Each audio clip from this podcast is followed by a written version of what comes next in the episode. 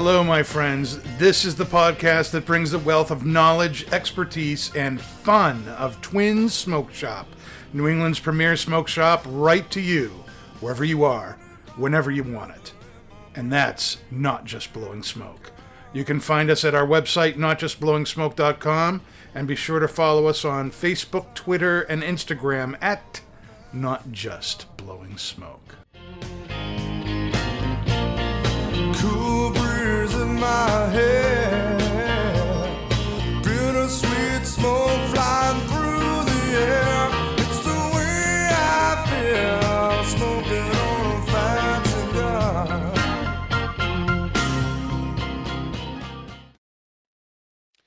All right, everybody. Hello, and welcome to Not Just Blowing Smoke, coming at you live from Twin Smoke Shop Studio headquarters in Hooksett, New Hampshire. Be sure to subscribe to us here on Facebook or YouTube where you're watching us live. If you're not, then you're watching us after the fact, or should I say, listening to us after the fact on um, Podbean, iHeartRadio, uh, Pandora, Spotify, iTunes, Google, or wherever else you may have gotten this podcast from because it's everywhere. Welcome, everybody. I'm Pastor Padron, and I'm here with my co hosts, Paul, Pat, and Dave. Hello. And one of the great things about the spirit selection at the uh, 724 Lounge at Twins Smoke Shop is the number of special barrel selections that are available at the bar. And tonight we are joined by Tyler Tomlin from Horizon. Horizon Beverages, is that what it's called? That is correct. Yeah. And uh, we are going to be choosing on this show the next barrel selection of Woodford Reserve for the bar. Yep. How absolutely. epic is that? Awesome. awesome. That's right. Um, so before we let Tyler get into things, he's going to take us through a whole official tasting of of uh, three different selections here. Um, we are going to continue, you know, pairing with uh, cigars because that's that's what we do, and um, we are smoking the new blend of the 724 original Toro, which is a brand new size for 724. It features a brilliant modif- a Brazilian Mata Fina wrapper, Mexican San Andrés binder, Nicaraguan fillers. It's a Toro 6 by 54. It's a very nice size. Um, we're all already uh, smoking about what three quarters. I mean, it's we're, We're not that fast. we're not that fast. If we but had the other Nick, three yeah, quarters it of would an be inch, gone or, by now. you know, half an inch. Yeah. You know, we started smoking this before the show started. It was we were looking forward to it. So obviously, we are pairing Woodford Reserve with this, but not just any Woodford. so you want to take us through this? Uh, Yeah. So basically, what we have with us uh, tonight is three different uh, flavor profiles of Woodford Reserve. So with the barrel selection program, what they do is they send up three different uh, flavor profiles. So tonight we're going to call them A, B, and C while we're talking about them. okay. Um, but one uh, is going to be a little bit more spicy, a little bit more dark fruit flavors. Uh, one is going to be a little bit more woody, uh, a little bit more of the sweet uh, aromatics.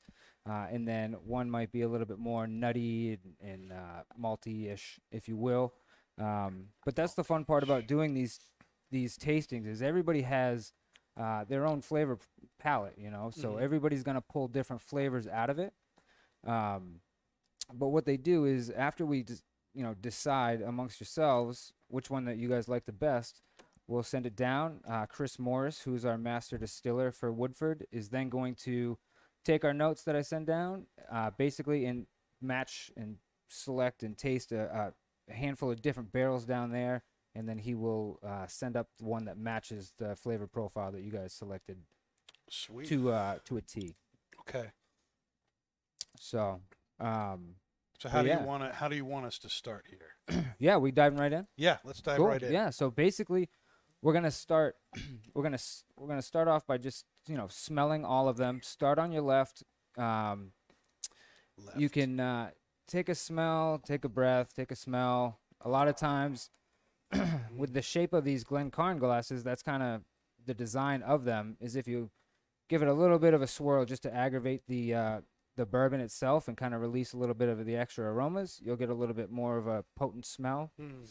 You can actually also, um, in a perfect world, we would be at a tasting table um, that's set up and we have little glass covers, but you Okay. can you can cover it with your hand a little bit and then release it and kind of trap the aromas until you uh, get it to your nose. Okay. So yeah, so take a moment, take a take some time and and go through and get a little smell of each of them. Mm. Well, the first one's a home run, without a doubt. Yeah. Well, they're all wood. they're all wood. Oh yeah, I know. all yeah. gonna They're all I'm going to say that about every glass now. Well, Mhm. that second one's a home Oh run. too. yeah. Yep. Yep. Yep. Yep. Yep. Yep. Mm-hmm. You guys like the yip yip guys I'm like Sesame yip, Street? yip, yip, yip, yip, Oh, yip, yip, oh, yip. oh, Is the third one a home run? Oh God, yeah. Oh. It's like it was Wow. staged. They are. They are all very different. Wow. They are going to be very different. Yep, absolutely. Well, I'm So jelly. that's one of the things about this is these were all Yep. pulled from a specific barrel uh, from the Woodford Distillery. Mm-hmm. Uh, what Woodford does, uh, in order to get their their Woodford Reserve Distiller selection, uh, their or easier terminology would be the your everyday Woodford Reserve you would buy at the liquor stores. Uh, they take multiple barrels and they put them into a batch, Right, So a giant right. vessel. Mm-hmm. Um, and then after they've batched them in that giant vessel, then they go to the bottling. So different barrels are going to have different flavor profiles depending on which barrel house they're in, Mhm. what level of the barrel house that they're in, you know, how much sun that side of the barrel house gets. It's all going to be a little bit different. So what happens when you batch all these barrels together is you get all those flavor profiles put into one.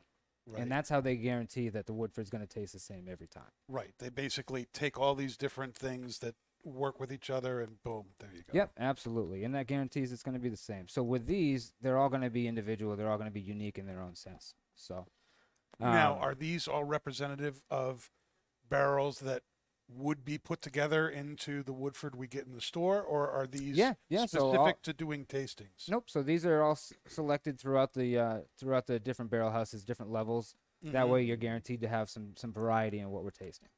So, um, if you guys have some sorts of a sense of the smell, we can go on and, and taste the first one if you'd like. Oh yes. All so right. yeah, You twisted my arm. it wasn't hard. So yeah, take a small sip. Um, basically, you just want to make sure that you get the liquid to encompass your entire mouth. So, uh, I was taught once uh, that it, they call it chewing your whiskey. So take your sip and almost literally chew it, and and swash it around your mouth. Make sure it touches every part of your mouth. And then when you swallow, those flavors that are left over, that's what they call the finish. Um, and then you can also judge it on the finish, how long those flavors linger, what those flavors taste like, Mm. um, and just and sit on that for a second. That's a lot better of the way than Kurt described it. Do you want to enlighten us on how Kurt described it? Um, he said he wanted to mix his spit with it. Remember that? I Mhm. think it's the same thing. Just chewing sounds a little bit better. That was funny. What do you pick up, Paul? Nice spice right off the top. Mm, Spice, spice. Yep, definitely. spice. Deep fruit. Um, just yeah, that, it's. I mean, I really, I really enjoyed that one very, very much. But the spice, without a doubt, is the first thing I noticed. Spice, fruit. Yep, Maybe I can agree with a little that. vanilla. Yeah, I've definitely got definitely got that. Some wood notes too. Mm-hmm. And kind of Oh, woody is is how I'm feeling the finish.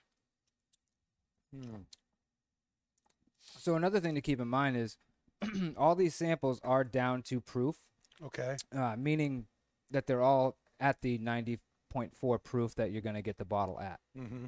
Um, some barrel programs they have you taste it at what they call barrel strength or Right, barrel okay. proof. Which is what it Um, is when the which is done. what it is, is Yeah, when yeah. it comes out of the barrel. Barrel, yep. yeah. So it could be anything. It could be 120. It could be 128 proof. Uh, but these are all at 90.2 or 90.4. I'm sorry. Mm-hmm. Um, so when you're tasting them, you get that that burn, that Mm. kind of um, that alcohol sensation. That familiar. Yeah. Woodford burn. Yes. So some of these you can also judge them off of the amount of that burn you get. Some are Mhm. going to be a lot easier, um, softer. Some might be, you know, a little hotter, is what you would say. Okay. If it tastes, if it has a little bit more of that alcohol burn, you could you Mhm. could refer to that as being a little hotter than one of the other ones. So, um, Very nice. so yeah, so let's move to the second one, and we'll do that. The second one, we'll hit the third one. We'll take a minute. Um, we'll talk about each of them. Take a second, and then we can revisit them again. Okay. Here we go. Number two, or B. Number B. Number B. Letter B. Oh yeah. That's a lot more complex. Yeah. Mm. So I get uh, instead a tad bit of spice, Mm-hmm. woody, oaky Mm-hmm. with some caramel. It's like you read the smooth, card. a smooth, smooth though. It's it's smoother than the first. Yeah. Just a tad bit smoother. And that spice was it was still there. It's still present. It, it met my Hmm. lips right off the bat, but it wasn't anywhere near as uh, I don't want to use the word potent, but it wasn't anywhere near as much spice as the first one was. No, not but near the as wood, spicy. the woody oak notes came right behind it, and then it finished with a little bit more of that caramel, Mm. almost molasses type flavor. This one definitely tasted stronger to me. The- like the, as far the, sec- as- the second one. Like you know, like alcohol wise. Yeah. Had a little bit more burn for me. Yeah. Okay. So that, like I said, that's that's the fun part about this is certain people are going to pull certain things. Like you might feel like this one has a little bit more of that potency, a little bit more of that alcoholic burn to it, um, and and you might disagree. You might find some of those softer caramel, butterscotch, Yeah. vanilla flavors out of Yep. it. Mhm. Um, but that's the fun part about it. So Yep. if you find one that seems to be a little bit hot to you, a fun way to deal with that is to um, bring it down a little bit. This is where you would add like a cube or two of ice. Maybe wait 30, 45 seconds. Mm-hmm. Let that ice uh, melt just a little bit and and dilute into the whiskey and, and kind of soften it up a little bit. And that's going to bring the alcohol content down a little bit for you and it'll make it feel a lot softer. Mm-hmm. Mm. So that's I get a question all the time. you know, how do you like your whiskey? Do you do you like it neat? Do you like it on the rocks? Do you like a big ice ball? Um, and my answer is it, it depends on the whiskey. Yeah, You know, if yeah. it's a if it's a hot whiskey, um, I like ice cubes.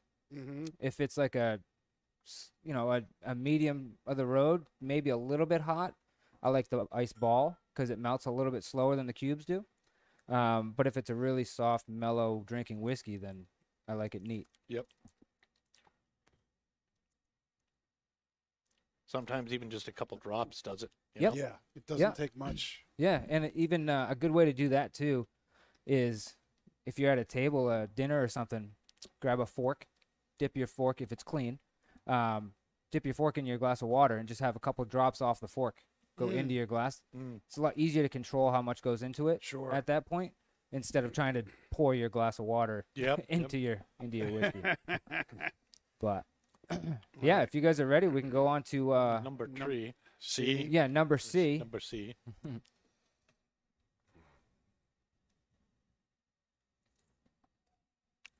Mm.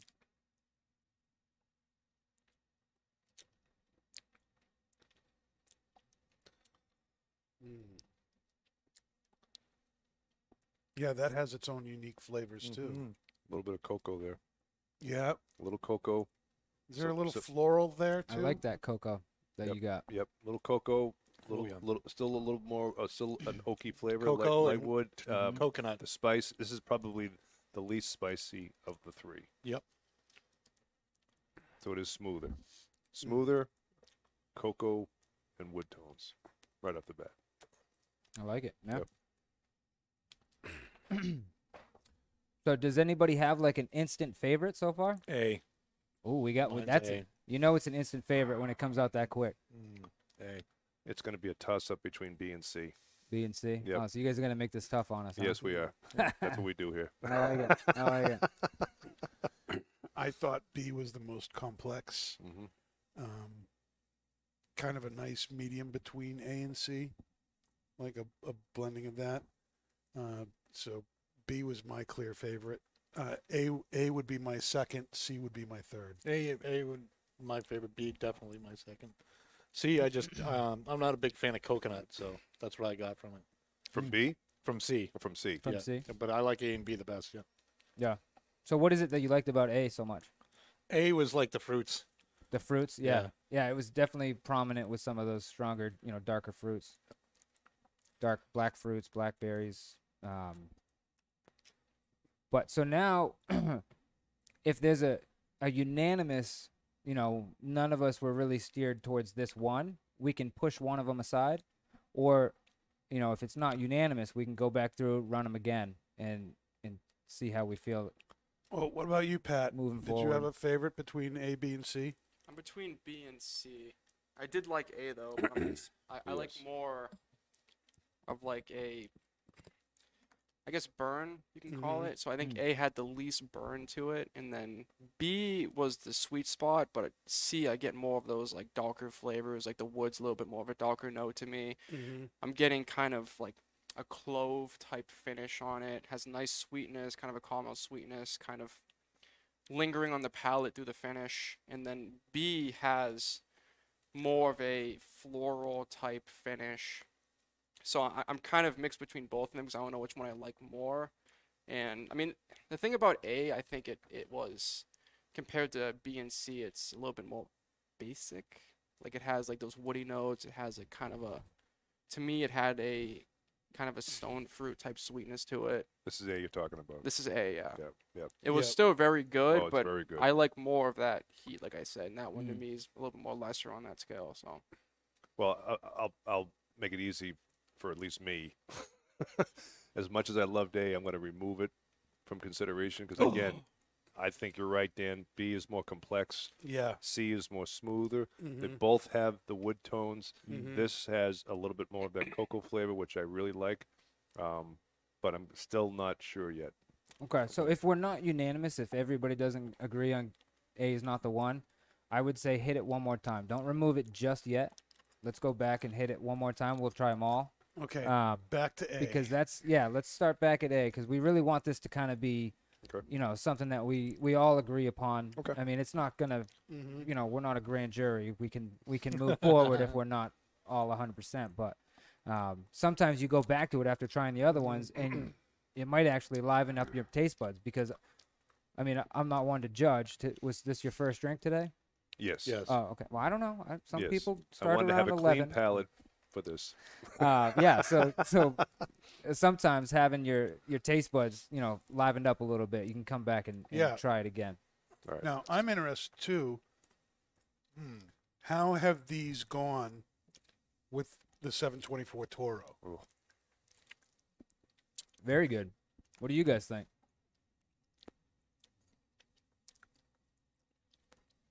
So A is pulling out a lot more of the sweet cedar tones of the cigar for me. Mhm. So I think the spicy, the, the, the spice up front in A, along with the darker fruits, is helping to bring out the cedar sweetness from the cigar. Mhm. It's because the cigar on its own, for me, is a nice, light, creamy, sweet, uh, uh, cedary, Mm-hmm. gentle earth with a nice, smooth spice on the retrohale. That's Don't you think there's some cocoa in there too? Yeah. There's a little bit of some cocoa, Yeah, yeah, but my- there's some but- nice sweetness in Yeah. that cigar. yeah. But I'm calling it more of like a creamy sweetness with some cedar. Yeah. Okay. um, and maybe less of the cocoa. But now again, we'll see if the Woodford brings out any of these Yeah, three bring yeah. out the cocoa. notes. So I'm I'm switching back to B actually. We're we're still talking about A. Dave. I know, but we're I, wa- I talking about to B. A. don't get ahead of yourself. We're yourself. talking now, about Dan. A. You know, then We're talking I about jumped A. ahead. Yes, Yep. you jumped ahead. I jumped ahead. Pay attention. Mm. All right. Now, I'll catch up. Pat. so A brings out more. So to me, when I smoke the original blend, like that wrapper gives me this kind of a raisiny sweetness on the finish to it. Yeah. Yeah. And A definitely is bringing out that sweetness more predominantly on the finish, and then on the palate, it's giving me more of a defined like spicy cedar for the Mhm. palate. So it's one of- like so with the cigar, it's almost like I, I I'm liking A more because my favorite part of the cigar is that sweetness, and this is definitely bringing that out more to the forefront for me. Okay, Dave. What do you think about A and the cigar? Oh, God. Not B, A. Mm. Anytime now, Dave. Okay, yeah. I like how Dave's his sips are more like shots. They're Yeah. real quick. Like he knows what he's Trust going me. after. if, yeah. if you saw him, if you knew him two and a half years ago when we first started, this that would have never happened. he never became a whiskey bourbon fan until about what, maybe four, five, six months later. oh, nice. Yep. It was all beer. He, he detested the idea of drinking whiskey. See, I'm the opposite. See, I, I love whiskeys. Um, I love tequilas, and I like a lot of the like the lighter beers. But when you get to like the double IPAs and the real hoppy stuff and like you know Yeah. 12, 13, 14 percent beers, Yeah. I can't hang. Yeah. I, I I can hang with a half a bottle of Woodford Mhm. and still be fine. I mean, Yeah. I'm drunk, but I'm still, you know, coherent, and Yeah. people wouldn't know it. I'm drunk, but I'm coherent. Yeah. See, that's a, we, I'm, as Couple- far as beers go, I don't, I can't stand IPAs. Oh, Like, see, I, a I don't couple like, of those, and I don't I'm like, done. hop, I don't like hops. I don't. I Yeah. don't, I don't like grass. Yeah. You know, I, No, I'm all set not with the for grass. me. You know, But just give me welcome a to the bourbon. and- Welcome to the bourbon and whiskey world, my friend. Mhm. Um, so with the A, I feel like it's it's it's taking away from the cigar, uh, for me.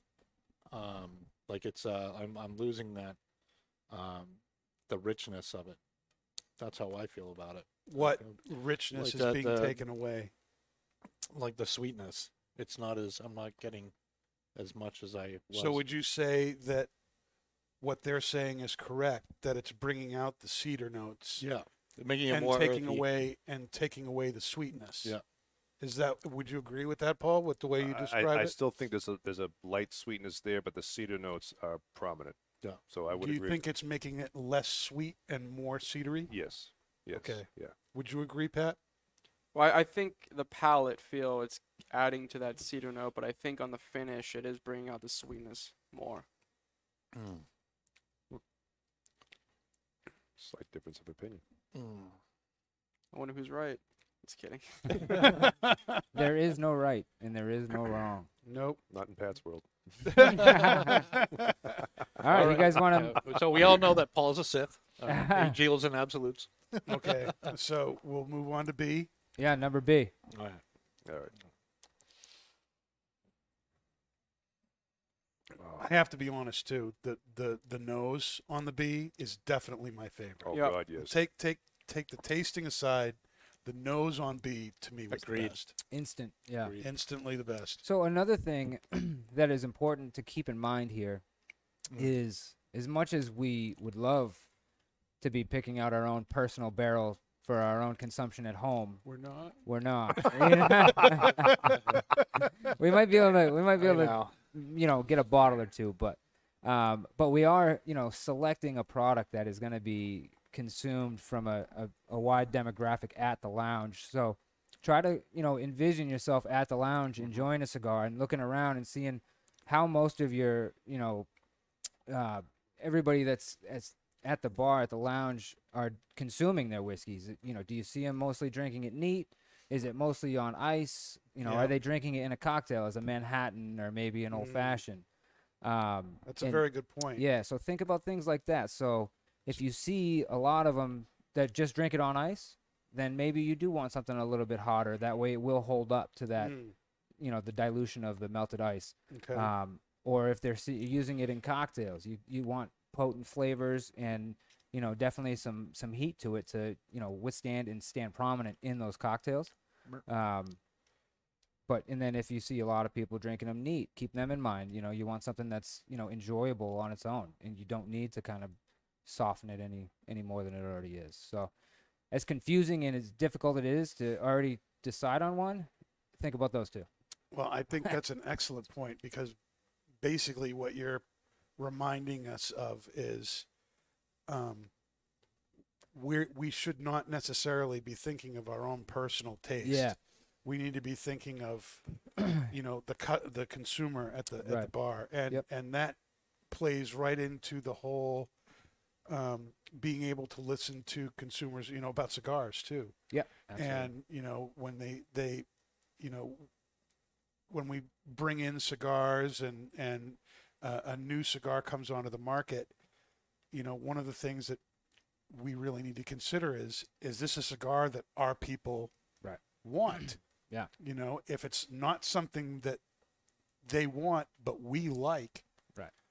That really isn't the best thing to bring into the store. Right. Yeah. So yeah, that, that's and a that's great a that's, a great difficult thing that It's a great yeah. It is a I've difficult thing to do because Yeah, you're, and you're you- picking for somebody else, not yourself. Right. And it's such a fun experience to to be able to do this. So you get excited about it, and you you kind of almost lose track of the main goal. And the main goal is to provide the you know a really nice whiskey for the consumers at the at the lounge.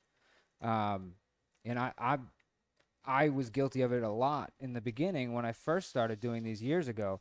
Um, which is why now when I do these, I try to keep all of my comments and, and my thoughts on what I'm tasting until the end, until Mm. you guys have pretty much come to a conclusion. And then I kind of throw my ideas and my thoughts of things in there because I don't want to sway the decision anyway because it's not, this isn't uh, up to me. So, I will add to it since I'm at the bar as well that a lot of consumers up there typically get it neat, and if they do get ice, it's a big ball. yeah. Mhm. So the difference, the main difference with the big ball and the cubes is the cubes are a lot smaller. So you have, you know, They're a lot more whiskey to surface area. Yep. so they they melt a lot quicker. So you're gonna dilute a lot quicker, and the whiskey is gonna you know soften a lot quicker. Um, so keep that in mind. Mhm. Those are the main differences with the big sphere and the and the cubes. So with B, it's a perfect balance of the creamy sweetness and the cedar spice. Mhm. Cedar spice was a little bit more prominent on with A, and the s Mhm. and the sweetness got pulled back just a bit, but was still there. This now has kind of leveled out Yeah. the two, uh, t- uh, the two flavors for me. It's much sweeter. With the Sweeter, second, Uh, again, that cedar but this spice. still has the cedar. Yeah, so I think it's a perfect balance, perfect marriage between the two. Cool. Yeah. With Yeah. B. B brings out that sweetness back to the palate Yep. that I think should be there, and it still lingers on the finish. But I'm getting a nice like floral note following the sweetness in the finish, and obviously like the cedar notes that Mhm. come through. The spice has died down just a little bit. I'd say a lot actually. It's um I'd say Very it's like smooth. a one out of three spice now. Mhm. So Honest- A definitely did better for the Mhm. spice, but it did take away from the palate with the sweetness. But B definitely is a nice balance, and I think that being a bar that has more neat and big ball, if you get an ice, I think that it would be. Uh, why'd you have to Why'd you have to laugh and make me start laughing? I can't help it with him, man. I tried to I tried to maintain my composure on that one. Taking this seriously, Paul. Uh, But we like to see him smile. That's, I'd that's the- like that's the- one that's big our challenge round every, ball, every, every episode. yeah. Can I get two of those actually? Well, I I think if you factor in I take my balls in pairs. Yeah. I don't think we could fit two balls in your glass, but we'll try. um, Hey, you guys invited me. I'm sorry. Keep it up. Oh man. go ahead, go ahead, buddy. but if you like two balls factored in a in Cirilla? how people like taking their spirits at the bar, I think B definitely would suit the neat and the big ball drinkers. Okay, Yeah, Pat, but- we'll leave it there. yeah. Yes, we will. All right. Dave, right. you said earlier that you were now thinking B. Mm. Well, to me, it, it keeps uh, it keeps the sweetness, and um, it uh, it keeps the spice at a, at least a, a level where it's still very much enjoyable. Um, so yeah, I think it's a very complimentary Yeah. pairing with Yes. cigar. Oh yes. But you know, having gone through, you know, between A and B now, um, my pick would be B. Correct. Me too. So Like- one of the yeah. fun things that you know, over time doing these, you kind of pick up on hints on how to read what people are into and what they're not really digging. And one of the major tells for me is when we're looking at the glasses halfway through, and when one of them is empty and everybody's, you know that they're all digging that one. yeah. Um, but yeah, so let's let's move on and uh, let's let's hit C one more time. But I think uh, I think everybody's kind of leaning leaning B right now. Mm-hmm. See if C can bring it back. Oh, that does have a great aroma. Mm-hmm. What's the official word for that? With is it bouquet? Is it nose? Is Yeah, it nose, what? nose works. Yeah. It's so sweet. The nose. I Mhm. mean, It's really soft. A lot of times when you s Mhm. When you're nosing a, a whiskey or something of higher alcohol content, you get that alcohol in your nose and it almost burns your nostrils a little bit. This one, when you're sip or when you're smelling it, it doesn't really do that. Oh, you wow. just get the aromas. You don't really Yeah. get the uh, the alcohol up into your nose, which is Really? kinda, it's nice. Really brings out the sweetness in the cigar. Yep. Yeah, and and really plays back the cedar and the wood Mhm. notes of Yep. the cigar. Yeah. Yep.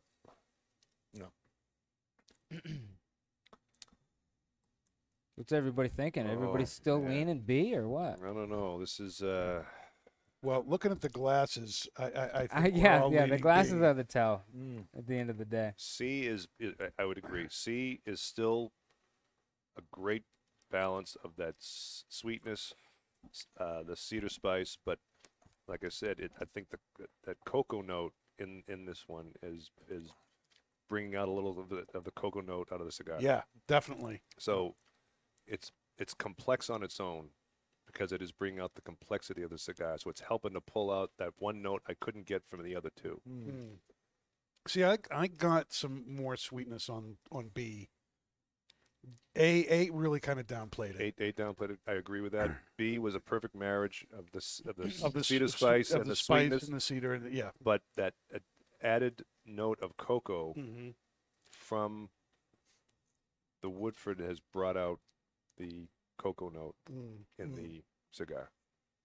For See, me, now- I for feel me, like for with, me, C, with C, I lose the retrohale though. So yeah, with I, I think what I'll say about it is I think on its own, C would be my favorite because it, it's more of a thicker textured drink to me. So I think it's Maybe actually creamy-ish. yeah. I Yeah. think it's it's taking away a little bit more from the cigar that I'm okay with, but pairing wise, I think B definitely is complementing and enhancing the cigar, but C. I think because of that body, it's taking away from the cigar. Mm. See, now that's that's funny because as much I I I like how C brings out the sweetness and the cocoa notes in the cigar, but of the three uh, choices here, to me, C is the flattest.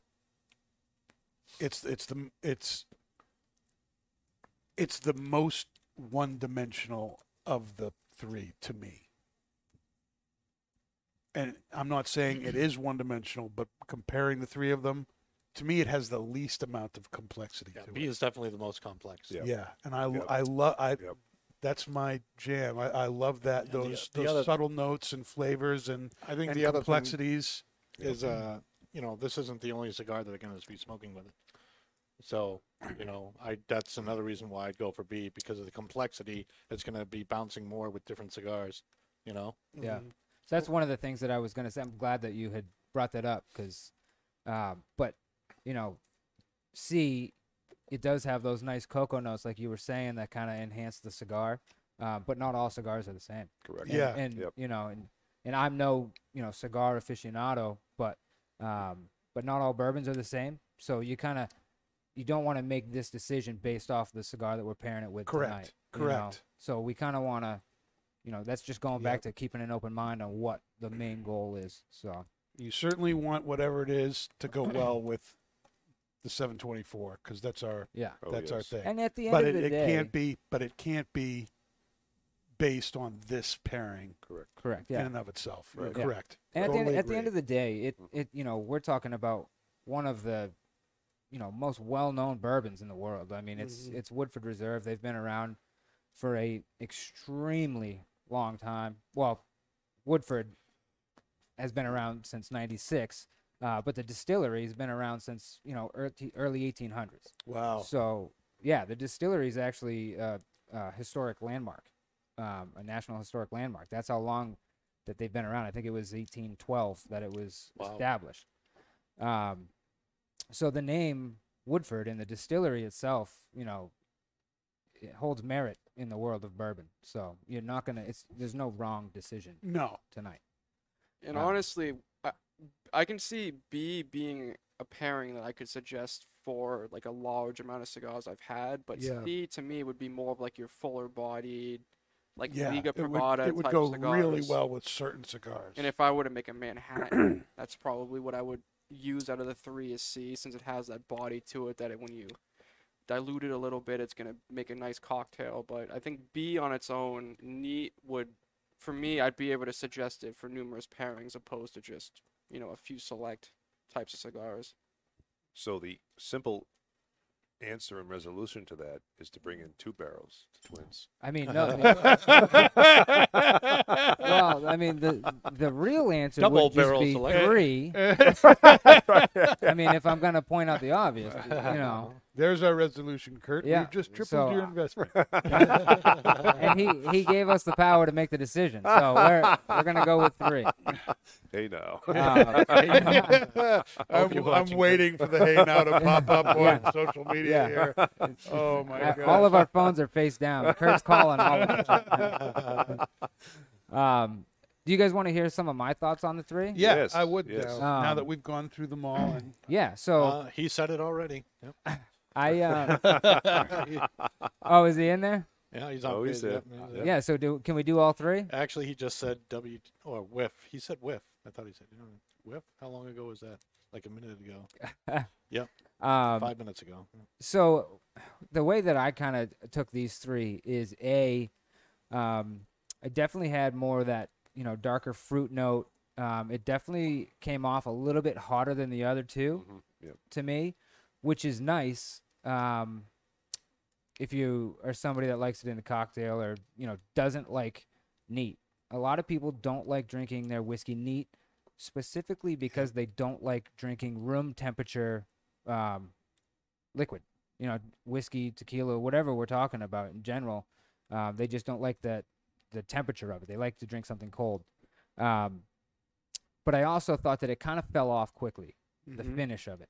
Right. Um, it was potent and it was strong and it held up really nicely, but then it kind of fell off quicker than I would like. B, um, my first go around, the nose was a little bit weak to me, but the flavor profile, the you know the the alcohol, the the feel, the mouth feel, if you will, and it was really really nice.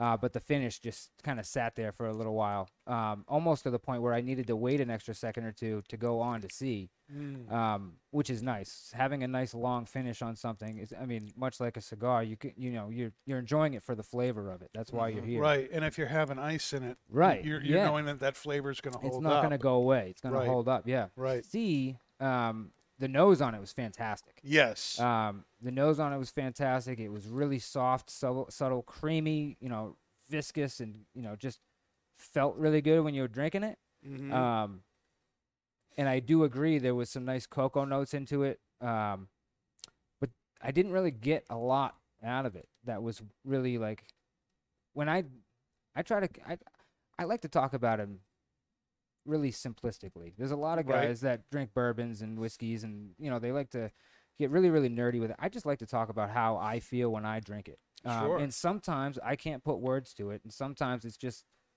you know it was really good, but there wasn't anything that stuck out to me that I was like, Mhm. you know, this is what I want to say about it. Yeah. Um, but the nose on it was really, really, really nice. Uh, and then it kind of fell off. So Mm. that one was my immediate. If I was to, I would put C out. Um, and then down to A and B, it was it was tight because with where we're talking about at the lounge, um, you know, you're not just sitting there having a, you know, a, a, a plate of food. You you know, you're smoking a cigar, which has got potent flavors in itself. So you need something that stands up to it. Um, so A is really nice, but the fact that the finish was so short on it, I Mhm. think that um, it would really lack a little bit in cocktails, um, and a little bit if you put too much ice in it. Maybe if somebody just got cubes and maybe didn't want as many cubes as they got, I think it would just fall off a little bit short. Mm. I think B is kind of like that perfect balance between all of them, Yeah. where Yeah. you know it's got that nice heat to it. It's not overbearing to where you can't drink it neat, um, but it's definitely going to hold up with some with some cubes in it or a sphere. Um, and then if you put it in a cocktail, it's definitely going to stand true. Uh, but you could also drink it on its own, Mhm. you know, and you're going to be able to enjoy that that whiskey burn, that bourbon burn, that people look for. Bourbon burn. The bourbon burn. So we have somebody on on uh, YouTube who's asking where the distillery is, and she's asking, is it Wakefield? Is it is it Massachusetts or New Hampshire? Twins is in New Hampshire, but Woodford is in Kentucky. in Kentucky. Yep, yep. Where you know, if Uh, you want to be bourbon, you're made in Kentucky, right? Um, sort of, kind of. Sort of. Um, so that's a common common misconception. yeah, it's a common misconception that all bourbon has to be made in Kentucky or is made in Kentucky. Mm-hmm. Um, bourbon. One of the stipulations in order to be uh, labeled, branded, and sold as bourbon is you have to be made in in the United States of America. Um, Okay. Ninety-five percent of bourbons are made in Kentucky. Okay. So that's kind of why that's what leads to the Most- assumption most- that all of them are. Yep. Uh, but you could make bourbon here in in uh, in New Hampshire. I mean, we could, you know, we could get an illegal still and just start. and just start doing Yeah, out back. Yeah. Hear that, Um, Kurt? You could just start making your Yep. own bourbon. Ka bourbon. Yeah, Um, bourbon but yeah, with so no, there's syrup. There's, no, there's uh, th- so there's a, quite a bit of bourbon that's uh, actually made here. So, but yeah, so no, it does. It's Heavy it is made in Kentucky, Okay. uh, but it does not have to be made in right. Kentucky. Right. Uh, So, but really good question. so my my pick would be B. Mine, Paul. too, mine too. Yeah, Yep, so mine nice. too. Yep. B. See, and you said you were gonna make it tough on me. And Dave, you're you're picking B. B. Yeah. Pat, Peer pressure. B. B, B. B. B. We pick. What, we what did you say? it be. What did you say? B. B. Okay, good. Let it B. B is it? B it B is. says Well, Beautiful B. Someone someone let Kurt know. He got B.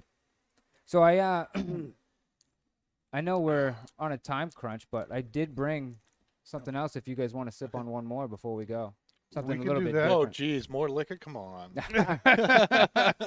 Well, before we before we do that, let's let's yeah, are there any questions or let's anything? go let's go and do our final thoughts on the cigar here, Oh yeah. and then we'll take a break. We'll come back. We'll have a new bottle, and you want to hang around and watch us smoke some pipe tobacco? Sure. Yeah.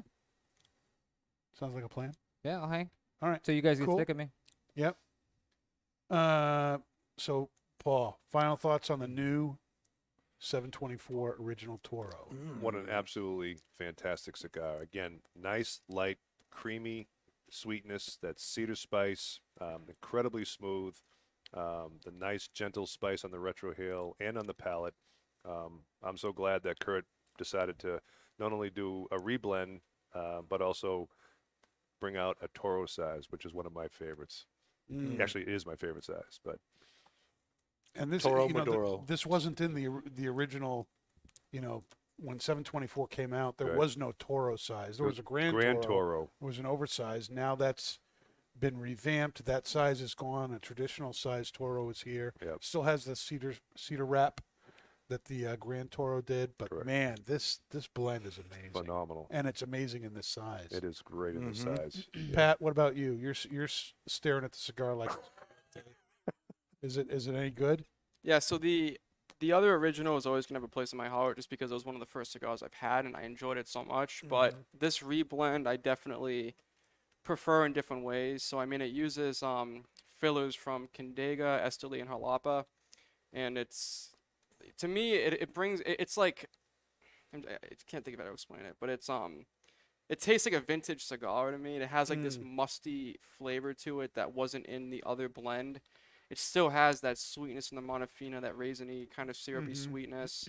and then I think that San Andrés binder kind of gives it like a nice smoky output and it just has like a nice smooth medium bodied flavor. The finish is phenomenal. So I, I definitely I'm happy they have a Toro now, especially because I love Toros. But Yep. the 724 724 size is my favorite Yeah, that's my favorite size. has a little bit more body to it, Mhm. and it just is a phenomenal. Has Yeah. a little bit more spice in it.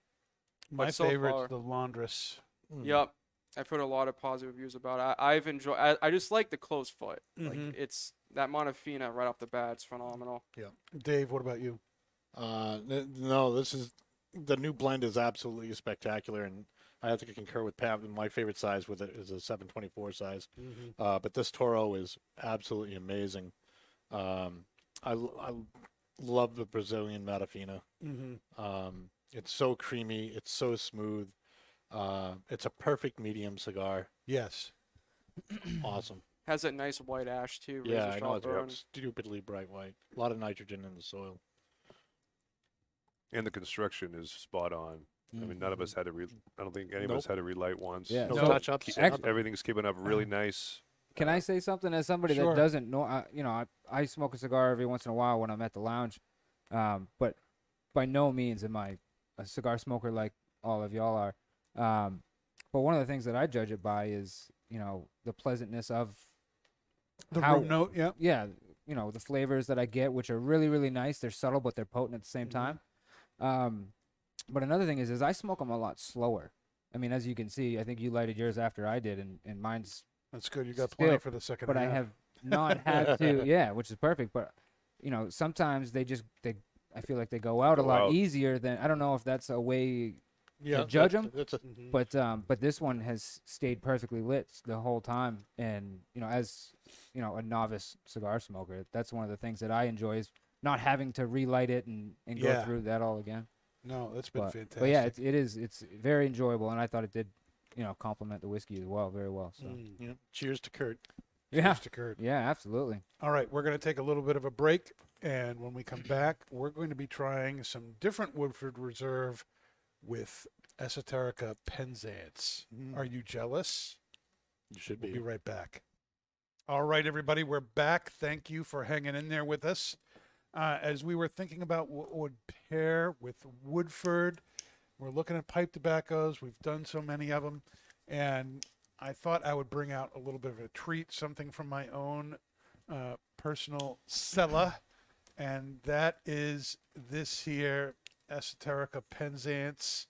This is a wonderful English or Balkan blend of tobacco. Um, it's manufactured by J.F. Germain and Son. It's a mix of uh, Latakia, Oriental, and Virginia.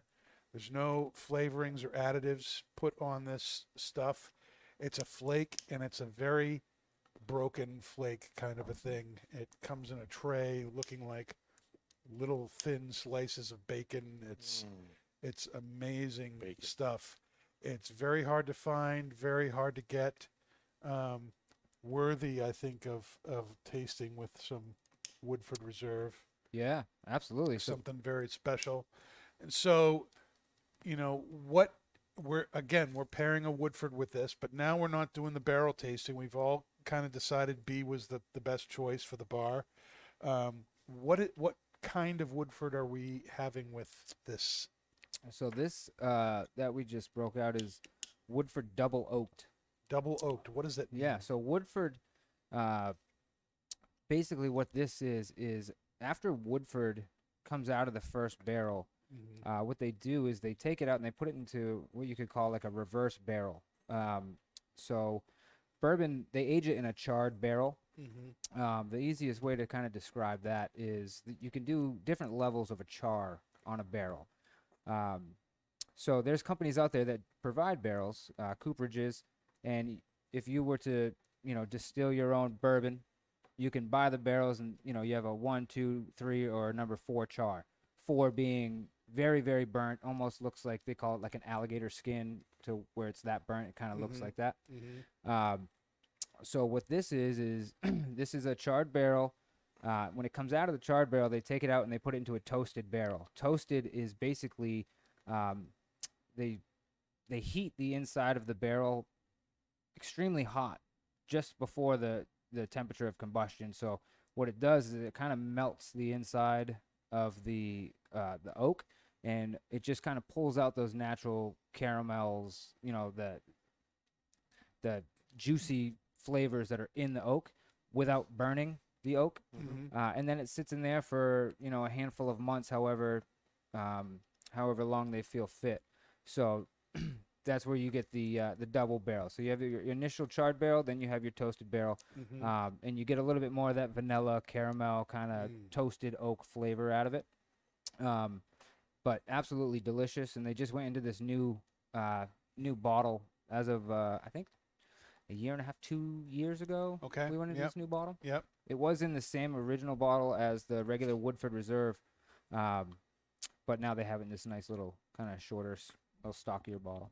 Is the Woodford original still going to stay in that big bear, or are oh you yeah, all that's going that's to? that's Old Faithful. It's not Old going Faithful, anywhere. okay. Yep, All right, yeah. so that's just for this particular blend. yep. Yep. Yep. So this is just the the double oak. Okay. Yeah, kind of to help it stand out a little bit. Um, Woodford also just released a new product recently called Batch Proof. What is batch proof? Um, well, in order to try it, you'd have to visit the lounge because I think I think Kirk got uh, one of four cases that came to New Hampshire. wow. Um, but what batch proof is is it's something that they just released this year, um, and it is a i- instead of bringing the the bourbon down to that 90.4 proof, what they're doing is they're it's basically a barrel proof. So it's coming out of the Mhm. barrels and blended and then blended. It's just, so it's but it's not, not- blended. So there's a big there's a a fine line between blended and batched. So Okay. batched meaning you put all of your own product into a giant, you know, a batch or a, a vessel, if you will, to make sure you get a consistent flavor. So your your product is going into a batch to then go into the bottles, Mhm. basically to control your flavor. Uh, blended whiskeys, that is when you know you're getting different liquid, different juice, Um, yeah, or different- distilled spirit, however you want to refer to it as, Yeah. from you know different companies or different you know um, distillations, So and finished you're blending, products that have yeah, been, and you're blended. then Okay, de- that's blending those together. Yeah. okay. got it. So a lot of people have negative thoughts towards blending, and then they get a little bit confused when you talk about batched. But uh, batched is it's one product. It's just make, making sure that you get the consistent flavor profile. Right. Okay. Yep. Gotcha. Um, so yeah, Um, I'm going to reserve my my notes for a, a little bit here, but just in summary, Mm. this is a great pairing. Mm. Paul, do you, would you agree? I would this- agree. With yes. this tobacco, you want to give us your thoughts? Well, the tobacco, right off the bat, get a lot of uh, woody, leather, Mhm. um, smoky, earthy, cedary, um, a nice light floral note, Mhm. um, a, a little bit of a light sour note too, but that doesn't take away from anything. It's just a little bit of a byproduct from, I guess, one of the Orientals yeah, yeah. in there. Um, very well, yeah, incredibly complex Mhm. uh, tobacco. I think this has got a lot of flavor with this one. Um, nice, uh, rich but gentle spice on the on the retrohale. Um, I would say it's probably got no more, I mean, it, it has so much complexity, and I got a lot of that leather smoky tones from it from the Latakia. But again, the Latakia is just playing more of a uh, supporting role. It's not a not very uh, prominent. Mhm. Uh, there's, there's, a, there's also a nice sweetness from the Virginias too. I think it's a very complex, but very smooth, um, medium-bodied tobacco. Mm. Pat, what about you? Yeah, it has like a nice earthy, a little bit of leather and like bonfire smokiness to it. Mm-hmm.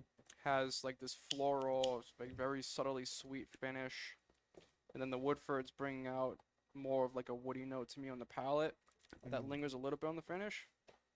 But yeah, I'd say this is the one of the more complex tobaccos I've had in the pipe, and it's nice medium. Dave? Yep, to me it's like nice. It's definitely a nice medium. The uh, the dark fruit from the Virginias uh, is a little bit higher than like the the um, the Latakia. Um, I'm getting that like that uh, that tang or like that vinegar type of, but that's really like I want to say at the uh, um, in the mouth feel, like not you know it's still lingering. Um, and I think the drink is uh, playing very well with that. Mm-hmm. And it's uh, it's just it is very smooth and it is very complex. Just to echo what everybody else said as well, I think it's very well blended. The Virginias, the Orientals, Latakia, they all um, you can all you can pretty much pick them out. But for me, it takes like takes a minute, and then I feel like the mouthfeel it kind of goes in stages, and then at the end you're left with like this sweet kind of like vinegar. Sweet vinegar. It's interesting too that there's no topping in it either, and how complex Mhm. it is. Yep. Yeah. There's a lot going on here, and Mhm. uh, with the uh, Woodford uh, Double Oak, correct? Yep. absolutely. yep. Um, it's it's smooth and and fruity up front with a nice zing of spice in the back. mm-hmm. Mm-hmm. Um, but it, it it it lingers for just a bit, but it's again it's very smooth. It is bringing out a lot more of the woody leather tones, um, with just a background of sweetness in the uh, there too. So To me, it kind of heightens the smokiness. mm-hmm. of the uh, tobacco here. Yep. There's this nice smoky kind of mesquite quality in this tobacco, Yep. Yep.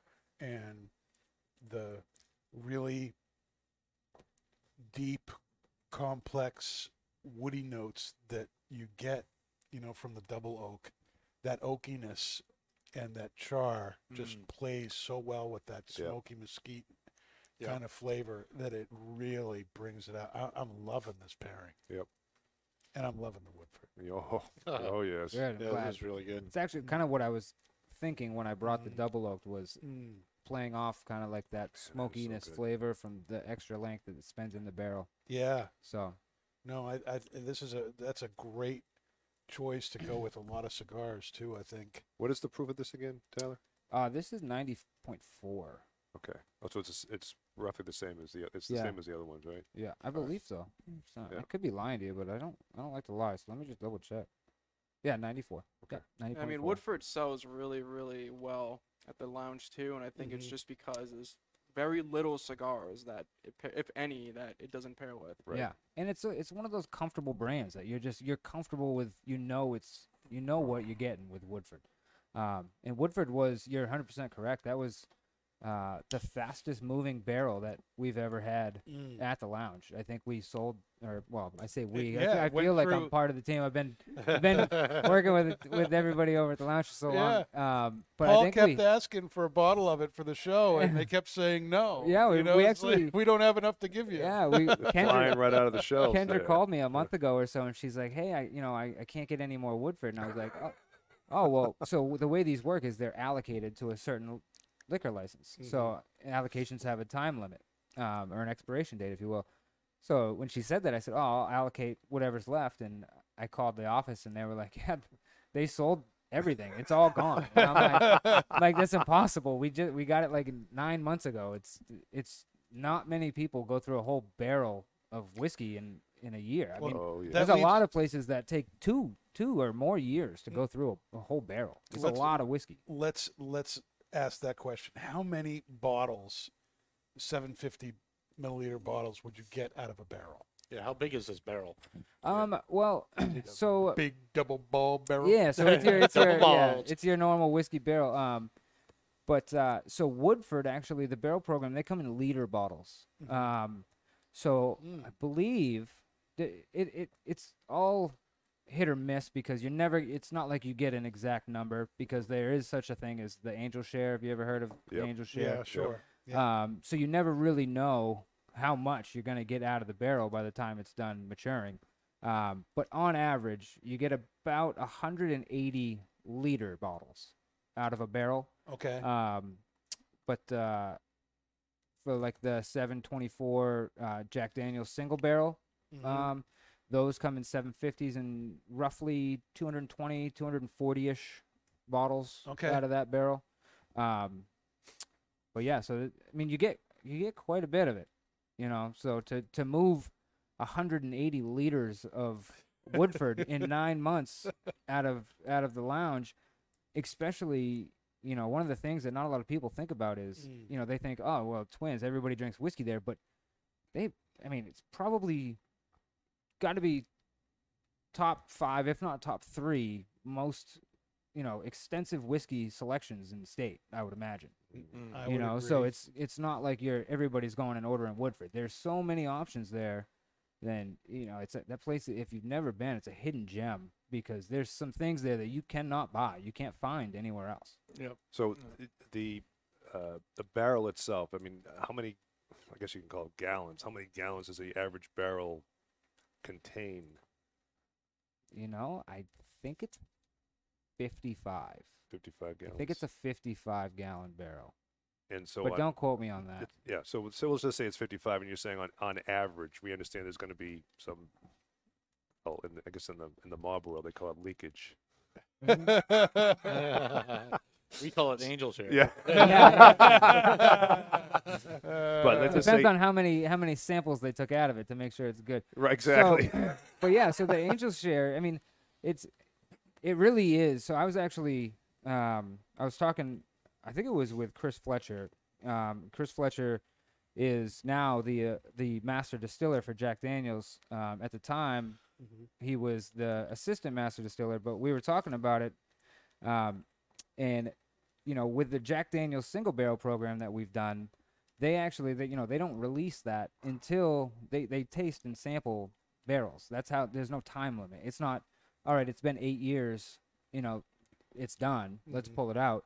You know, they go through the barrel houses and they check it because seasonal, you know, weather climate changes. So. Um, and I think it was him that was telling me that one time they went to go sample a barrel, and it was, I mean, I think he said maybe 20 liters left in the barrel. That's how much had evaporated out of it. Really? And, you know, and I had said, I said, well, was it leaking? And he was like, you know, you get on the outside of a barrel, if you see a truly, you know, used barrel, a lot of times you get a barrel that was made, but it was made imperfectly, and then they use it for like furniture, things like that. But you can tell if a barrel's used, it, there's seepage on the outside, there's dark marks, and, and you can see it in the wood. Um, in a barrel that leaks, you can tell because it's just it's a mess on the outside. And he's like, it wasn't leaking, it's just was just evaporating.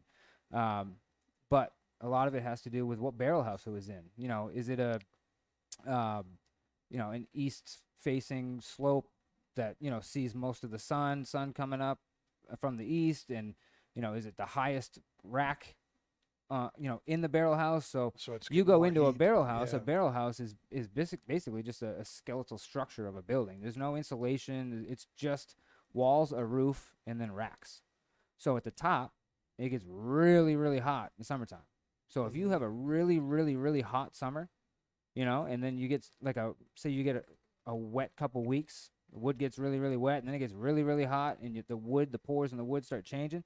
You're gonna have seepage. You're gonna have a lot of evaporation, and, and so some of the times they they pull barrels that are half empty, even less than half Wow. empty. no. that um, so just gone. if so, the barrels on the top would they, knowing that the certain environmental conditions are going to are going to affect that, would do they sh- uh, move them around a bit, or just leave them at the top? So if, if if you have a certain barrel that starts at the top, does it stay at the top the whole time, or Sometimes the, the so some different companies do different ways. Some will rotate them around.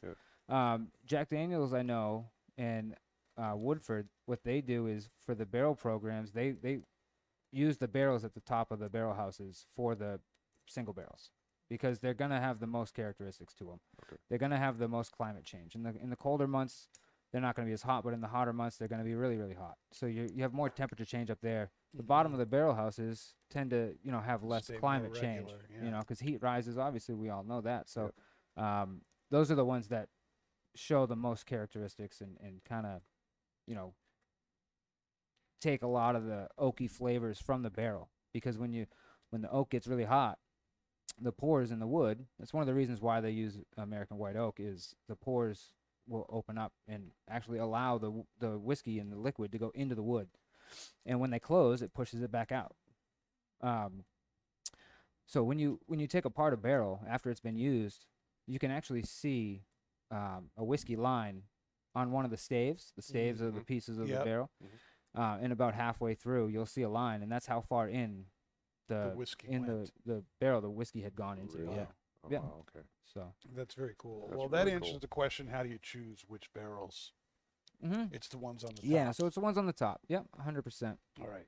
So now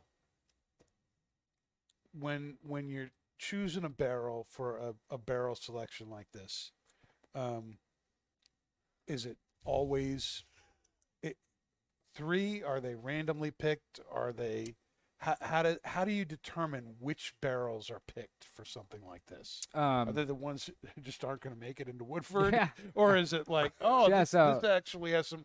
Or are you thinking like this would be a great single barrel? Yeah. So that's actually that reminds me. that's that reminds me of uh, How do we show something that.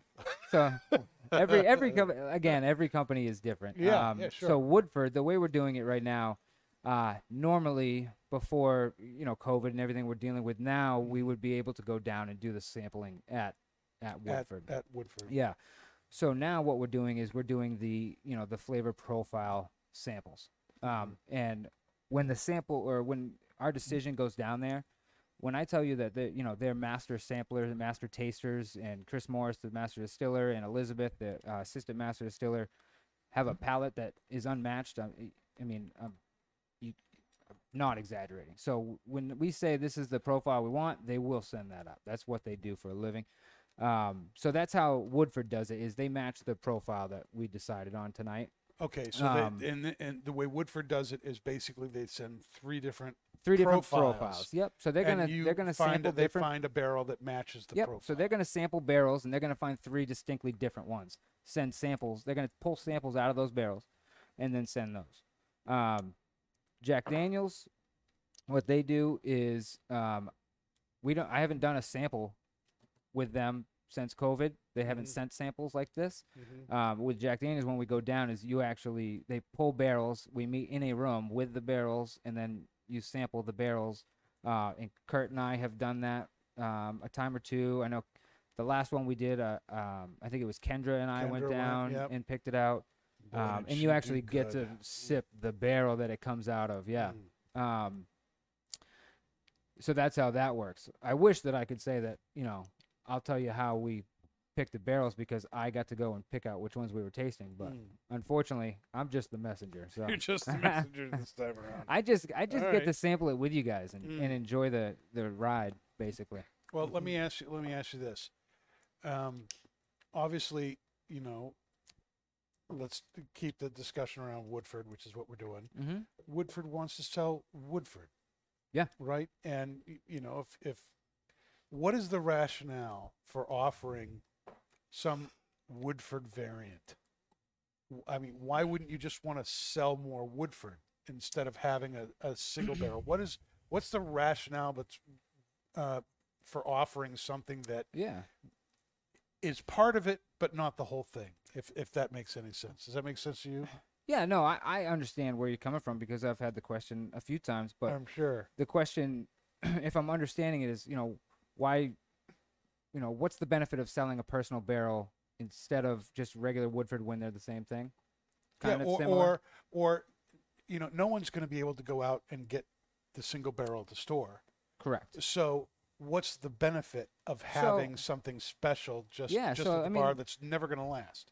Yeah, so that's a- that's the that's the beauty of single barrels. Mhm. That's the beauty of single barrels is, um, you know, and when when you have a single barrel, a lot of times it'll say your barrel number. So if you find one, they're all so different. Mm. Every once in a while, you'll find a single barrel that it just hits different, and Mhm. it's like, man, that is just exactly what I look for in a whiskey or in a bourbon, um, and it drives you to go and get that before it's gone right. you know so woodford you know you can buy it at your, at your liquor store it's absolutely delicious and, and what we picked tonight is woodford Mm-hmm. but it's a you know it's not the same woodford i mean it's got it's woodford but it has its own characteristics Correct. it stands Correct. on its own compared to woodford so if you do enjoy it you know that that's you know that's your place to go to get it is Mhm. is the 724 lounge. And you know the the awesome part on the other end is being able to promote it as your own.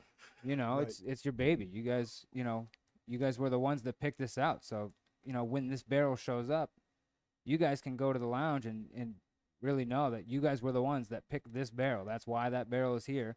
And you're going to have 190 180 190 bottles of it. And when it's gone it's gone Mm. you know and then then you got to find another one um and we'll have you back. yeah but that's uh yeah hopefully hopefully we can do we can do other brand you know and i had mentioned uh jack daniels before and the reason being is you know not steering away from woodford but woodford and jack are under the same parent company brown forman Sure. yeah. um, which also is another thing that makes them stand out on their own is uh, Brown Forman products companies, Woodford Reserve and Jack Daniels. They're the only ones that um, are producing their own uh, distillate and also their own barrels. Brown Mm. Foreman owns its own cooperages, so Mm. they're they're in control of their barrels. Any other company has to go to a, a you know a second party and say you know we'll take ten thousand number four char barrels. Right. Um, but Brown Forman has the control of, you know, controlling the toast for the second barrel of the double oak. wow, that's really So cool. that's very unique and something that not a lot of others, or really no others, can can say that they have. Mm. Now, you had said earlier in the show that Woodford has a really long history Yeah, Um, yeah, one of the longest. w- You want to give a little summary of that? Are you able? I to could try. I could try. Yeah, I haven't brushed up on my history in a while, but um, basically, uh, the the distillery has a long history. The distillery uh, was established, I believe, in 1812 um, by Elijah Pepper. Um, he ran it for a short time, and then he passed and handed it down to his son Oscar Pepper. Oscar uh, ran it for a while, I believe, until uh, I don't know the exact date. 18 the six, 1860s, 65 ish. Mhm. Um, he passed and left it to his son. Um, and then the family had sold it off to uh, Labrot and Graham. So Labrot and Graham um, then ran it from like the I think it was 65 or 67, 1865, 1867, and then ran it until about uh, 1940ish. Okay. Um, the, it obviously was shut down during Prohibition. Right. Um, there were a handful of uh, distilleries producing during Prohibition. Um, Brown Forman, actually, Old Forester, uh, was one of six distilleries that was able to produce and sell uh, bourbon during Prohibition. Um, we can chat about that later if you'd like. But after um, 1941, Labrot Graham shut it down, or and then sold it to Brown Forman. Brown Forman then sold it to a local farmer, the land and all the acreage.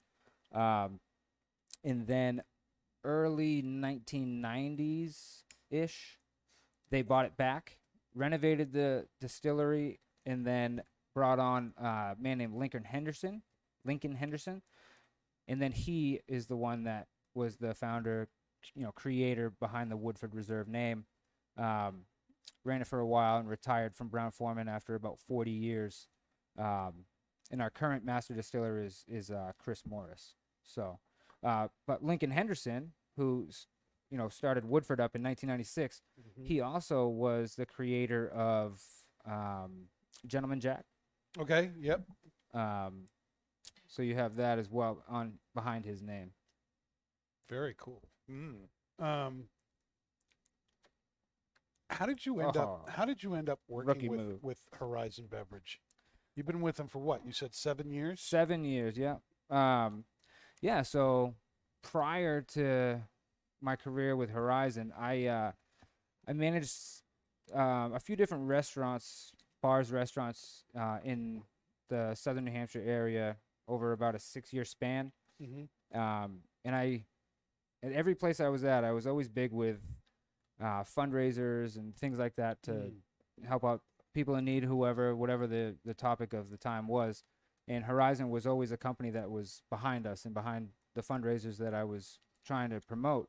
Um, and then one day I was talking to my current supervisor now, my current boss, Josh, and he said, you know, if a position ever opens up, you know, would you be interested? And I said, yeah, absolutely. You know, I in my mind, I always was going to open and and run my own bar because that's what I did for forever. And uh, nothing came about it. And then about a year later, he said, "Hey, we got a position opened up as the the Brown Forman ambassador. Um, so you'll be, you know, he said you, you'll be the Jack Daniels guy." Mm. And I was like, "Yeah, absolutely." So I interviewed, I think three times over like four months and I was like, I'm like, I'm just gonna bartend. This is like a waste of time. And then one day he calls, says, "You got the gig," and uh, I said, "Sweet." So then, you know, what's next? And I'll never forget it. He says, "Well, come in, come in on Tuesday for your your initiation first day." And I get there, and the office is closed, and it's the office Christmas party. And so I walk into this big meeting room, and there's probably like 40 people at this big giant round circle table, all doing a Yankee swap. And I don't know. I know two people, and they're at the other side of the room, and the only open seat was way over here. And uh, and I'm like, this this mother. He invited me here, didn't tell me it was a Yankee swap, so I didn't bring a gift. I don't know anybody, and I'm sitting here like the new guy. It was the most awkward day of my life, but uh, I'm so glad I made the decision because it is, uh, you know, it's a dream job. I mean, it's Mm. it's a it's a job that I get to have fun. I get to just hang out and chat with people and and sip on good spirits and you know, and just talk about booze and hopefully help educate people on uh, the differences between them. Hmm. Um, what's been the biggest challenge for you over the last year or two with all this COVID stuff going on? Um, that's a really good question. That's a tough question. Um, the man. So what I do, my position is I only deal with restaurants, bars and restaurants. Anybody that Okay. holds a, an on-premise license. Mm-hmm. Um, so for the first like four months when COVID hit, none of us really knew what to expect because it's like our livelihood is shut down. Right. You know, we, we only do restaurants and restaurants are closed. So everybody that owns a restaurant, r- works in a restaurant, you know, we were right there with you going, you know, what's next? Because we don't, we're not working. You're not working. Every, you know, um, so it was tough. You know, we still had our goals to hit. Luckily, I think, eh, I think that our company was the only one that didn't lay off anybody Mm. um, you know, they kept us on. They put us through different trainings and different levels of certifications and things like that while we were home. Mm-hmm. Um, but I think the hardest thing that I ended up dealing with, and I didn't realize it until recently because it's still going on now, is uh, is watching all the people that I've grown to have really close relationships with struggle with their livelihood. Like the businesses are going out of business, um, from just consumers not coming out Mm. or you know staffing issues people not coming back to work and and watching them kind of call me and say hey you know we got to make some changes I, I can't afford to do what we're doing now we Mhm. got to change some things up Mm. you know so watching watching other people struggle was was the difficult part i think Yeah. Um, and kind of that's kind of what I spent the last year doing was trying to find ways that we could you know continue to put quality products into restaurants um, but maintain I did a lot of uh, helping manage liquor costs and things like that and that luckily I had that that restaurant background Mm. to to understand the costs of of goods and how to maintain the you know your liquor costs and your wine costs and even a lot of places I help with their food costs and kind of help bring that down for them but Mm. But I mean, uh, we've all had tough year, but Yeah. we're getting over it. Hopefully, hopefully we're Let's on the up. so. So Um, is Woodford coming out with anything new? Can you say? Um, so they just released that uh, the Woodford batch proof that we had touched on briefly. Yep. Yep. Okay. Um, I don't think I finished talking about that, but that is basically uh, instead of being a barrel proof, meaning like a single barrel coming out barrel proof, this is just batch proof. So you're getting multiple barrels that they're not diluting down to 90.4. Mhm. They're batching it and they're releasing it at whatever the proof is that comes out of the batch. So if you have, you know, for easy mathematical terms, if you have, you know, 10, um, just call it uh, 200 proof barrels and then 10 100 proof barrels, the batch proof is going to come out at 150 proof as the batch. You know what I'm saying? That high? Well, I'm not saying the one. I'm just using easy, easy mathematical numbers. So the batch proof that came out, that came to New Hampshire, is at uh, I believe it's 28.4 proof. Um, 128, mean. uh, one 128.4. Yeah, yeah. See, I'm not good with math. Get talking about numbers. Um, but yeah, so basically they do the big batch, and then whatever the the alcohol content is that comes out of the batch. Mhm. So it's going to basically be an average of every barrel put in. That's, that's a pretty hefty number. Yeah. So and and like I said, we got four cases of it um, to New Hampshire, and I I think Kurt bought. I don't know if he bought uh, two bottles or if he bought a case, but I know for a fact that he got some of it, um, and it sold out of stock within I think probably four or five hours in the state. It's already gone. So that's that's brand new. That's that's one to look for and try. It's definitely going to be that kind of that heat that we were talking about. Mhm. It's definitely going to be hot. That's going to be a, Mm. a good one to have on uh on some ice, unless you're a real whiskey drinker and you, you I- like I- to burn the top of your mouth. I, I do love my uh, whiskey, no matter what proof. Neat. Same. Yeah. Neat. Same. Yeah. Yep. I mean, I don't mind, uh, and, and we've we've done this before on the show where we've had to add a few drops of water, or Mm. in some extreme cases, put a little bit of an ice cube in there, Yeah. just to be able to allow it to pair with the cigar or Yeah. tobacco we're having. But Mhm. in general, um, for me personally, Mm. I love my whiskey neat. Yeah. So for me, I like it all depends on where I am and what I'm doing. Mm-hmm. You know, if I'm at dinner with family and you know, we're going to be there for a couple hours, I'll I'll usually do uh something on the rocks and then if I really want it to last, uh, you know, cuz I tend to drink mine quickly. I love the flavor of it, so Mhm. I I tend to drink it a little bit quicker than some people. So I'll throw maybe like a splash of water or a splash of soda water in it. yeah, yeah, I know exactly. mine's mine's gone too. Um, I beat you too, Paul. yeah. I'm just- I'm Um, just well, we got more if you guys want to dabble a little bit more. Oh, um, yeah. But yeah, so if I want it, want it to last, um, you know, I do it on some ice and then throw maybe a splash of water, a splash of soda in it. Mhm. Um, or if we're, you know, sometimes my wife and I will go out to a really nice dinner. Maybe I'll do a Manhattan with something. Um, Mhm. But I don't really do cocktails, so a Manhattan um, is pretty much the extent of of my cocktail world. Um, I used to always be a cocktail guy, you know, mixed drinks and things like that. Mhm. Um, but after dealing with the products for so long, and you train your palate gets trained to like them, you know, much like cigars, I'm assuming. Sure. Um, and then, you know, you find your own ways to drink them. Um, Just like black then- coffee, right, Dave? Yes, sir. yeah, you got to train yourself for that for sure. um, but yeah, so you know, it just it takes a little bit of time. But now I just, even knowing the history behind some of the brands, y- you know, knowing the history helps you understand the flavor and where it's all coming from as well. Even the history of just bourbon in general. Um, depending on what you're talking about, tequila is the same. Yep. You know, Let me ask you another question. So, we've picked B. Yeah. How long does it take for a barrel once it's been picked Oh. to show up? I hate this question because I always Where's our barrel? yeah, I always I always look like a liar when I when I answer this question.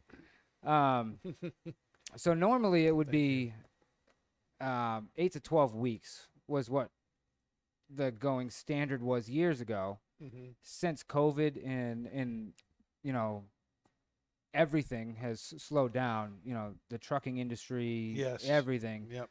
Um, Thank you. yeah, go ahead, my friend. Um, now I I hate to say it, but I'm gonna say probably four to five months. Um, it could be it could be you know within that eight to twelve weeks. Mm-hmm. Could be six. I, but I'm gonna I'm so gonna sometime stand in behind mid-spring, four we to should five. see our- So what are we at? We're obviously yeah beginning of the year, so January. f- I'd say What's so end of funny, April Paul? or early May ish, middle of May. I would I would like to see it okay. here.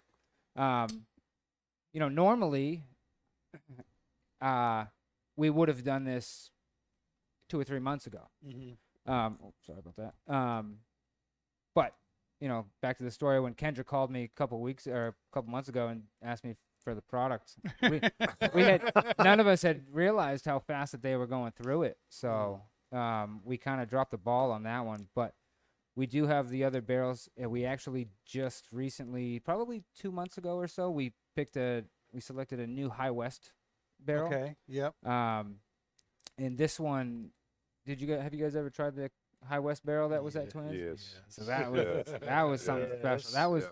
that was actually one of my one of my favorites. Um, that was there at the time. Uh, the new one we just picked out is just as good. It's a it's a High West American Prairie bourbon that's finished in a, a Copper and Kings brandy barrel. Mm. Um, and it is extremely good. I'm excited for that one to show up. Now that you mention it, so am I. I love High West. High And West that- is, is that that brings up a brand. great question there. What other what other obviously you represent Woodford. Mhm. What other things does uh, Horizon represent? So we do um we do a lot of brands. We we have a lot of wine. Mm-hmm. Um, we have a lot, you know, we have a really great spirit portfolio. Um, so for spirits, we obviously do Woodford Reserve, we do Jack Daniels, um, all the Brown Forman products. So Old Forester, uh, Herradura Tequila, which is another barrel, uh, Mhm. Mhm. part of the barrel program over at the 724 Lounge. Um, El Jimador Tequila is another part of that portfolio. We have all of the uh, Deep Eddy vodkas. We have Stoli vodka. Um, you know the High West. Um, a lot of lot of brands, but we we have a lot more wines than we do spirits. We have a Mm. lot of we have a, a really really nice wine portfolio. So if you guys are ever um, Well, it's, that's an interesting looking to point. try a We've- glass of wine. We've we've done that a couple of times on the show, and I don't think we do it enough. I, Yeah. I, I would love to do Yeah. another wine pairing. Yeah, Yeah. we, with we, we, cigar. it's been about a year and a half or so since we've done a wine. yeah, Yeah, I wine was one of be good. those. Wine was one of those things where I never drank it before um, my career here with Horizon Beverage Mm. because I, I remember the first time I had red wine and I was drinking it and I'm like, why? Why am I drinking something that makes my mouth drier? It, it didn't make sense to me, and I was like, it's just not pleasant. Um, then you learn a little bit about it. You try some different wines and you try them at different times and maybe try them with some certain foods, and it's like, it makes all the sense in the world Mm. that certain wines at certain times with certain things are just certain next level. at certain times. yeah next level. So. very Um, true. But yeah, we have we have a lot of wines. So a lot of domestic wines, a lot of Italian wines. Um, but yeah, so a bunch of different stuff. So Sure. may I ask you a question? Yeah. Quick. So you said you were kind of a novice cigar smoker. Mhm. What got you into cigars? Uh, Kurt. Yeah, I figured that was gonna be what it was. Yeah. Yeah. Um, yeah. you know it. So I always I s- smoked a cigar every once in a while on a certain you know if some if there was an occasion and somebody had gotten cigars I'd have one. Um, but I had never really known how to, you know, cut a cigar, light a cigar properly. Um, not that I'm the best at it now, uh, but you know, for the past seven plus years, I've been going into twins and, and talking with Kurt, and we've grown a relationship over the years. And so every once in a while, while we're sitting there trying something new, I'll always, you know, have him pick me out a cigar because that's one of the things, you know, that that's how much of a novice I am. Is I look at the rack of cigars and I don't know the differences. You know, a lot of which people is- have that deer in the headlights look when they come into twins. Mhm. yeah. Yeah, I mean, there's a lot of people that do that with bourbons. They're like, well, Mhm. what is the difference? And Mhm. if you don't know, if you don't, you know, if you're not educated on it, and somebody doesn't, you don't have those conversations and learn about it, then you just don't know. Um, so I like to when I go in and I have one, I like to tell Kurt, you know, pick me out something nice that I haven't had before, you know, and, and he'll say, you know, you want something light, something medium, bar, you know, and uh, and so that's how I go about that. Can you you know. name your favorite cigar? I couldn't be honest with you, no. no. What'd you think of this one? This one was really nice. It was light, nice. E- I mean, not. I hate to say light, but it was easy to smoke. Easy to smoke. Easy to smoke. yeah. smoke. I Very think that's easy to something smoke. that Kurt really goes for. Yeah. Yeah, Mm. Yep. Yeah. yeah, and that's that's what I look for. Is something that I look for it in everything, in in, in bourbons as well. It's something that's Mm. easy and enjoyable to drink. Mhm. I've had cigars where it's like just the flavors overbearing. The it's harder to smoke. Like have, I feel like sometimes I have to like really pull on it to like actually get some smoke out of it. Um, and maybe the flavor's just overbearing or it burns hot. Um, but so that's how that's how I judge it. Is you know it's it's enjoyable. The flavors, you know, potent but subtle, and it smokes really really easy. And I don't have to light it over and over and over again. And then another question I have is dealing with different like restaurants and bars. What is a like what are some unique characteristics that you see within like a cigar lounge opposed to a restaurant or etc. Um, like what makes them stand out different from? Yeah, like what are the different I guess um tendencies or Well, demands? Well, the the main difference is it, it's really judging the demographic in the area because it's it's weird in the in the spirits world, um, especially in the wine world. One one city will the demographic steers towards something completely different than the next town over.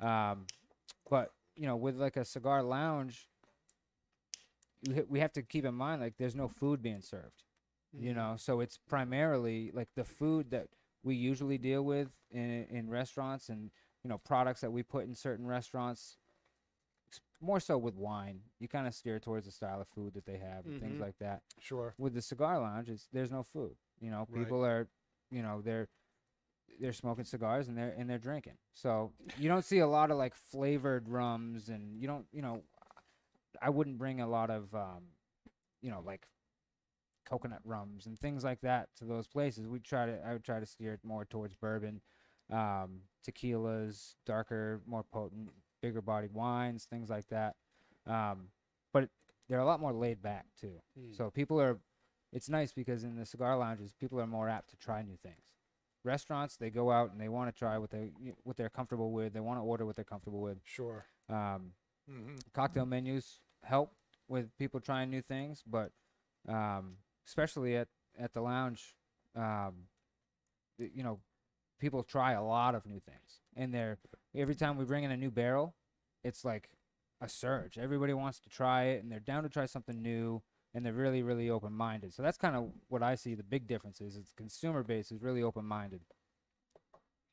So I have a question for you, and it kind of goes in uh, tandem to what we talked about with what's happened with the 724 Lounge in Woodford last year. The fact that we pretty much reached our capacity for the barrels. Yeah. barrels Demolished which, the barrel. demolished the Yeah, barrels. yeah, so, yeah. and again, that kind of shows you what kind of year we had. Yeah, and especially after I don't mean to interrupt, but I mean that's something to ex- you know be extremely proud of, especially the year we had. I mean, it wasn't 2020, but it was 2021. I mean, Correct. we weren't, and we still aren't out of the debacle that we're in, and it just showed like a lot of restaurant, a lot of people still aren't going out. A lot of the on-premise is still slow, and you guys killed it. I mean, crushed that barrel. I think faster than anybody else. I Well, will that- say to that point briefly, the one unique thing that we do at the lounge is on 724, we mark down our house barrels. to Yeah, it's so $7.24 unique. It's so Yeah. cool. And my experience with the bar, because I was still fairly new when the new Woodford came in, is that it was like the 724 was like the gateway drug into Woodford. it went from everyone, yeah, It's the marijuana. yeah, everyone wanted to try the new barrel for 724, and then from Mhm. there you started seeing those regulars get the Woodford Reserve barrel beyond 724. Like it was a constant purchase from people, Yeah. and yeah, so like I, I just think that thing that we do on 724 is kind of a nice, unique way of people Yeah. trying these spirits and then getting them on something Yeah. that they like. So Yeah, and another another really cool thing, and I know you were trying to say something. I don't mean to interrupt. Well, it's okay. Um, he already interrupted, so good. Yeah, so I'm not interrupting you. I'm just taking over for up the question, Paul. Um, so I actually I stopped into the 724 Lounge last week, and I was talking with Kurt um, for a little bit, and it, I think it was like noon. It was really early in the day. he just opened the bar, Mm-hmm. um, and he was actually manning the bar. Yep. So I was like, I got to come and see this. So I stopped in, and uh, he's like, it, he looked at me and said, you know, it's crazy. It's you know, it's it's 12, 20, 12, 15.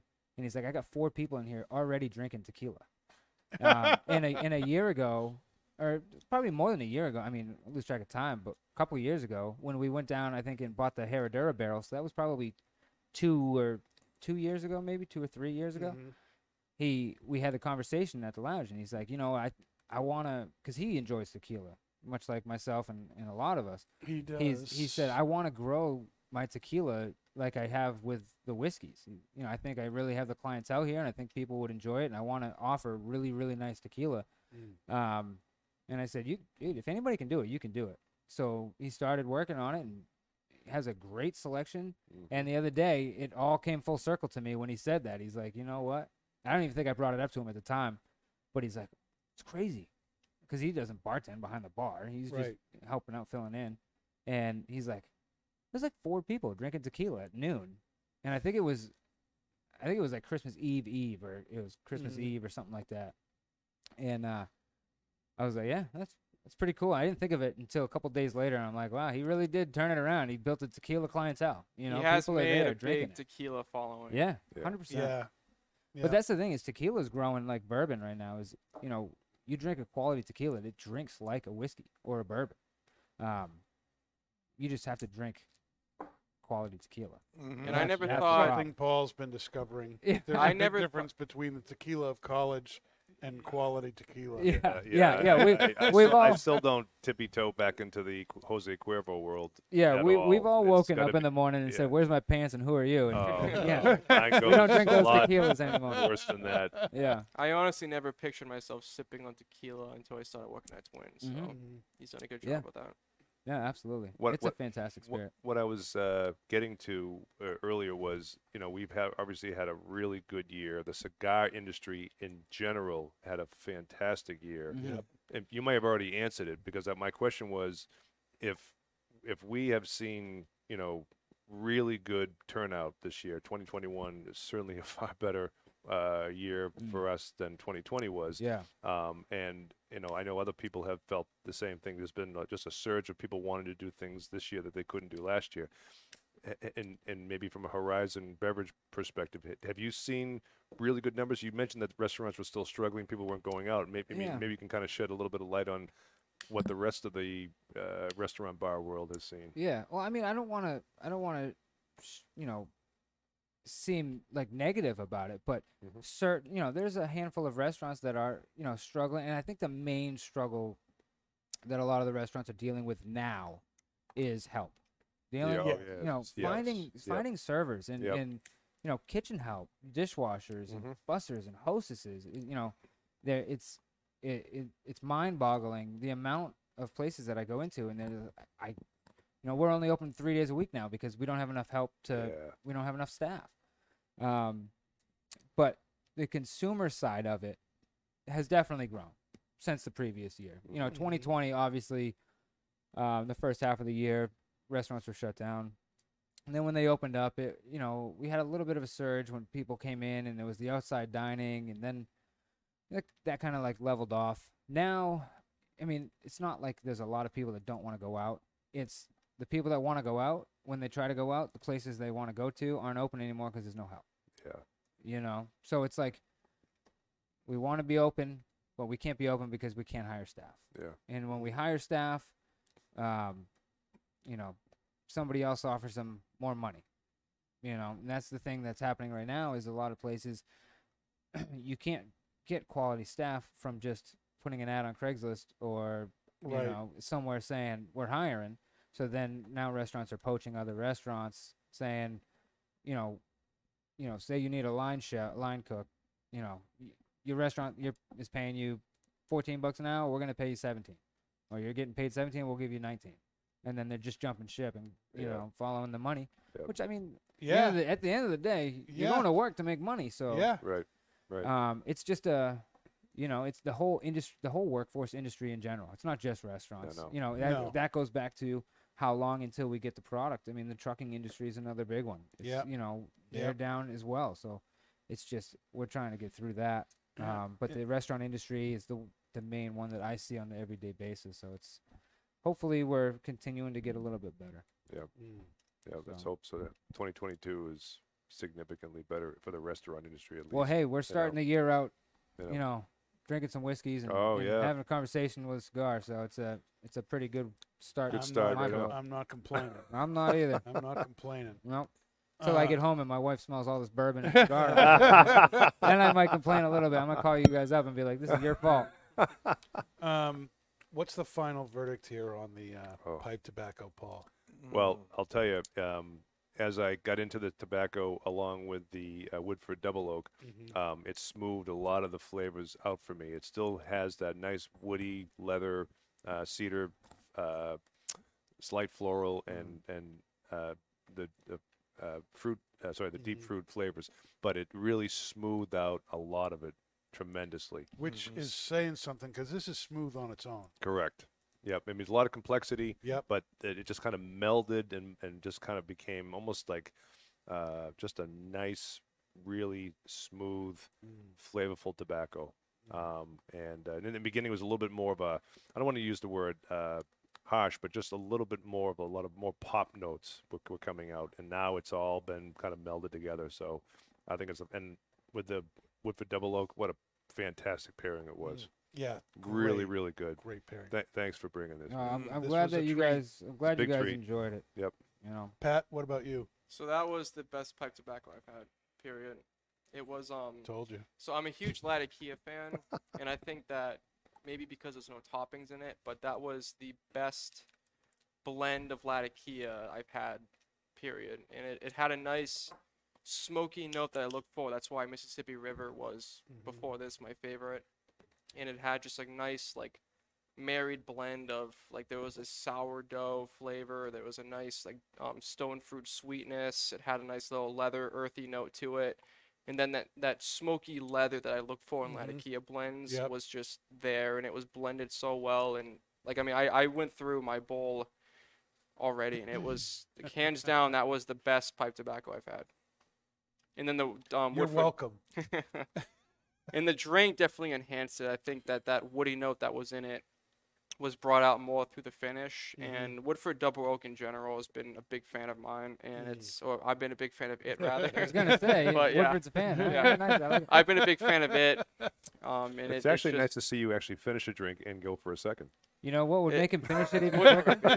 I bet if we put a couple large balls in that glass. he'd- he'd be all about it. Maybe. In a straw. Screw you. Guess who's not getting invited back? Yeah, we got the soundboard going too. Nice. I had to do at least one, you know. Yeah, Yeah. that was phenomenal. Dave.